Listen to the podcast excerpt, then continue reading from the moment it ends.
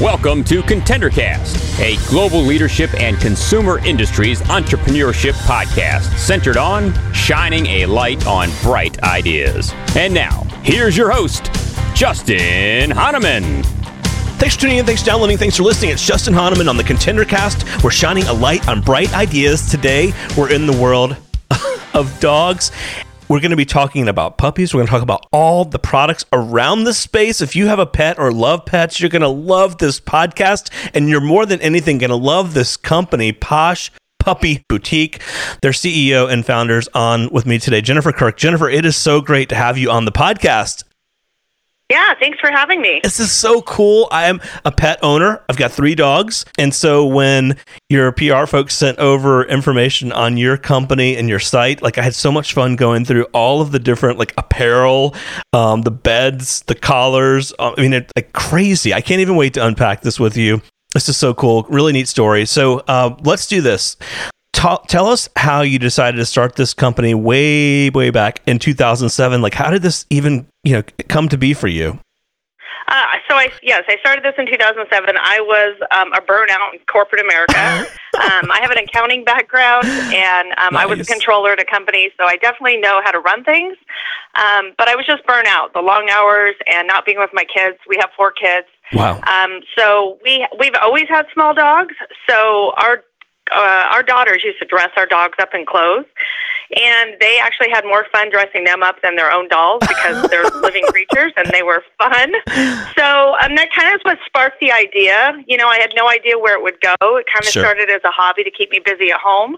Um, and then just blew up and made it through the recession um, back in 2008. That's right. I forgot about that. That's right. Yeah. So when I you, always say that yeah. uh, dogs are recession proof because yeah, we no made it. Question, and we're going to get to talking about COVID in a minute too. I know your business is up huge this year. Um, talk. How did you go from cool idea to, to dress up the dog to man I, th- I think i might make this into a business were there some initial steps you had to take or you know i don't even remember like 2007 where were we in e-commerce was that even a th- you know thing like tell me how you got that started it really wasn't. Um, started on eBay, um, and I still kind of dabbled with that because that was big back then. Um, and then my husband, who um, has an IT background, basically said, cut eBay out. That's the middleman, and let's start a site of your own. And so I just started dabbling with some things here and there, reaching out and doing. I, I did a lot of research, and that's going to be for any company. You have sure. to do your research, and started kind of collecting vendors and getting information. And then I launched my own website in 2007, and um, just went from there. So it was wow. really a learning experience, but I always jump all in and I always want to succeed. So I just kind of climb my way up from there. I love it. Oh, And I love that energy too. You said you had an accounting background. So obviously rows and columns and numbers were your thing. What about on the creative side? Like when you think about some of the products here and, and choosing a, you know, where to focus from a product set perspective, was that your thing too? Or did you have to get some help in that space? Like how did you decide where to, where to start and where to grow? Um, I definitely had to get some help. That marketing is not my forte, but um, just talking to other people and friends really were a big support and family. I'm reaching out and just giving, getting different ideas and presenting that and just seeing what works on my site, what doesn't work. I mean, even to this day, it's a learning experience of what works and doesn't.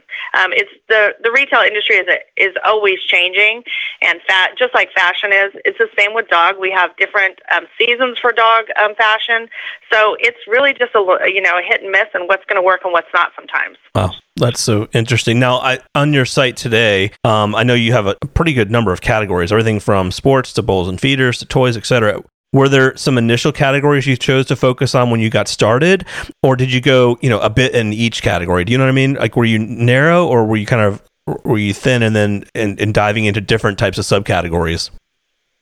Um, well, I just went with the basic categories, you know, toys and collars and leashes. Um, that's where I started from. Um, but when I did open this business in 2007, um, that was the era of the Paris Hilton dog in the purse.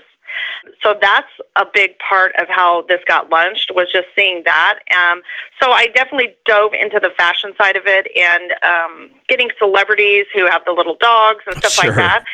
that was a big marketing tactic Wow. um, because all the younger generation wanted to be like her and they wanted the small dog, per, you know, dogs in their purse and so forth. That has kind of sailed. That ship has kind of sailed. But Sure. um, that's kind of how I started looking at different marketing tactics. Obviously, obviously with celebrities and the younger generation. Now my demographics is more older, um, empty nesters, or people who didn't have kids, and these are their kids. That's so awesome. Um, I love this. The Posh Puppy Boutique for the distinguished doggy. Um, so as as you've grown over time, have you seen trends change in this whole pet space or pet item space, or are they pretty consistent? It's definitely changed. Um, like I mentioned, going back to 2007, you don't see the cute dogs in the purses as much anymore. They're still out there. It's So true. Um, but it's not as prevalent as it used to be. So we definitely had to change our model, and even my vendors um, and the designers had to kind of change theirs. Um, we have definitely seen a shift in the last three to five years, going more towards um, essential pet items. Um, so you know, even though you don't put your dog in a dress. Um, you still need a collar, you need a harness, and you need leashes and stuff like that. So we've seen more of a push towards that than the fluffy side of Sure. the pet industry. yeah. That's fascinating. now, um, I you know I do a lot of the retail shows around the, um, the country, and there's a lot of manufacturers of pet items. Um, I'm sure you work with many of them. Do you guys manufacture any on your own, or do you source those from other suppliers? How does that look for you? Um, we completely source everything from other suppliers. So I'm just a retailer, similar to Macy's or Nordstrom's, where I carry everything under our umbrella. So I have people that come to us and want us to sell their products. Got and it. that's that's what I do. Oh, Yeah. that's awesome. Um, so, okay, was there a point in time when you knew, wow, this is really going somewhere? So, you know, you started selling on eBay, and I, obviously you had some success there, and you put up your own site. Was that an easy transition? Like, did the momentum continue? Because the reason I ask is a lot of times. You know, I, I've I've talked to other product manufacturers or product idea people, and they're like, "I put up a Shopify site, and then nobody's buying anything on it." So, like, what? But for Yeah. you, did you see a, a point where, yeah, we've got momentum here, and this is real? Yeah, I, I think a lot of people jump into it and they think that an e-commerce site just runs itself. Right, And even some of my friends have said that they think I'm sitting on a beach, just the money just rolling in. um, it's definitely not like that. I mean, there were days where I'd work 12, 14 hours on my site. I did so much research, and the key to our success, I think, from the beginning, was really understanding how people find us Interesting. and um, okay. Finding a good company that did our organic searches within Google. So we have such a strong ranking in Google that I don't even pay Google for ads. It's Wow. so good. My marketing company is so good that they, um, when you search in dog collars, we're going to pop up, and it's not a sponsored ad. So I have competitors that spend ten to twenty thousand dollars a month on Google, and I don't spend one dollar. So Wow. Yeah, so it's it, but it was really a lot of research, and you know, thankfully, my husband, who has an IT background, fully understands how all this works, sure. and he kind of educated me. But it it was really just jumping in and figuring out what works and what doesn't. Like I said, Wow, that's interesting. Um, have you had to bring on others, uh, you know, along the way? You mentioned marketing as an area that wasn't your space, but you know, it added to the skill set to grow this business. Like, have you had to, had to have others on as well? Like other companies or um, other, employees. yeah, other employees or other individuals that brought a different skill set to helping grow this.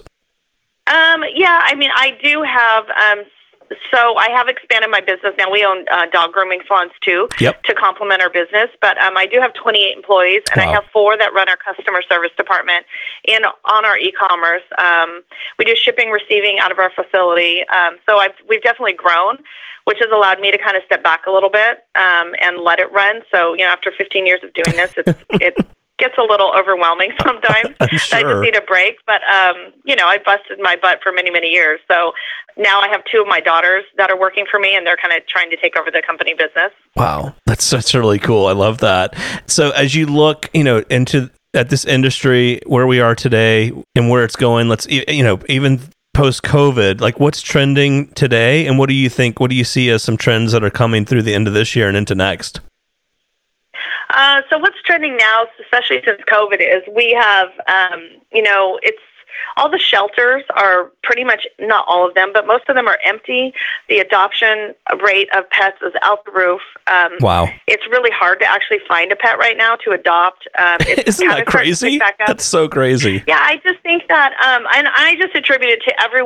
So many people started working from home that they didn't want a pet because they're at work all day and they didn't want to leave the pet home. But if you're working at home now, it's very easy, obviously, to have a pet. Sure. So that the adoption rate has gone out the roof, and with that, our sales have increased. And I would say the trend right now is really just the toys that we sell right now are off the charts. Wow. And I think it's because it doesn't matter if you dress your pet up or you want to do anything fancy for your right. pet. Right. You're not going You want out. them to right. have a toy. That's so yeah, true. they, they need something to do during the day while you're working. So um, our toy sales are going out the roof. Harnesses and leashes, um, collars, stuff like that are doing really well right now. And I think it'll it'll go through the end of the year for sure. Wow.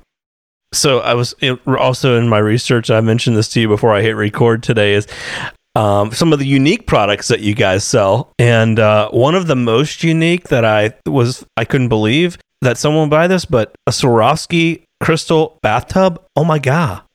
I mean, seriously. Yeah, it's, it's beautiful. I want one for myself.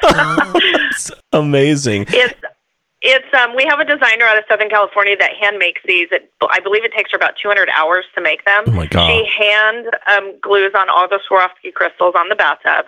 Um, I actually have sold three of them. They're about seven thousand dollars each plus shipping. Oh um, oh we ship worldwide. Yep. I know it's they're so beautiful, but um, and they actually make human size one too. Crazy wow. enough.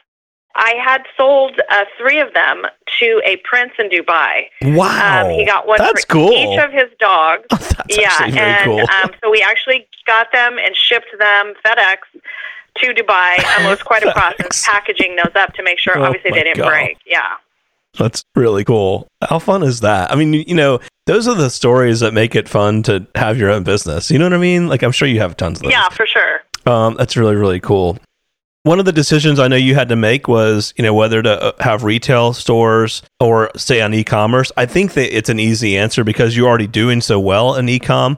And I think you mentioned yeah. you had one store initially, but any thought on w- whether you were going to go to stores or, or did, was that kind of out of the picture because e-com was going so well? Uh, yeah, we had a retail store for a while, and the reason I originally opened it was it was during the recession. Um, retail space was super cheap because Yep. you know unfortunately business was closing. So I did get a space really cheap. We moved in, and it was really to just solidify my business. Right. Because back to in make the day, real. online businesses, yeah, online businesses weren't what they are today. So it was almost like people didn't think I had a real store. Oh, you're just online. But oh, got they didn't understand. Back in the day. I was in a warehouse. Yeah, and I had all my inventory, but it just solidified my brand in my my actual physical location. So we did that, and then when the market started changing, we decided to shut it down because it's just more overhead. Totally. And we moved back into um, kind of a warehouse office space, and now we ship everything out of there. And we did this pre-COVID. Thankfully, we did this last year. We shut everything down, and Yeah. um, I, I didn't reduce my staff or anything. And thank goodness I did because I don't think we would have survived if we had a retail store. Right. Oh, it's, retail's got hit so hard. And Yeah. well, e-commerce has boomed.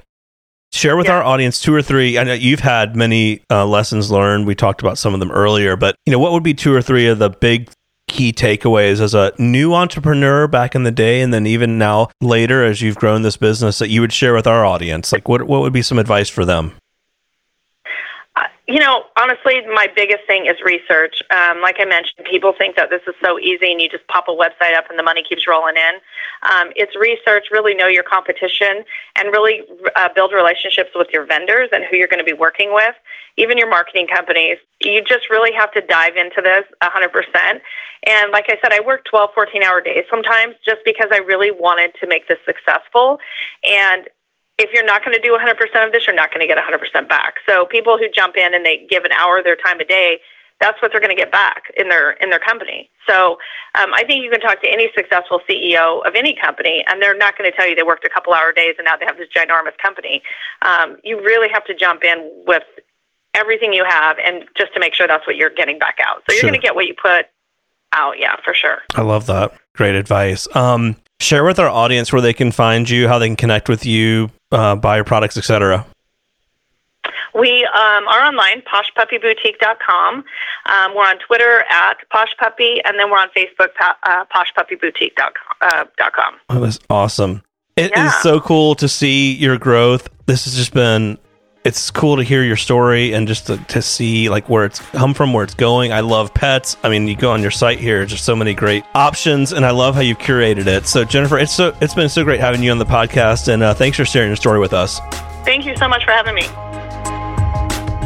The Contender Cast is sponsored by Henderson Shapiro Peck and powered by Contender Brands.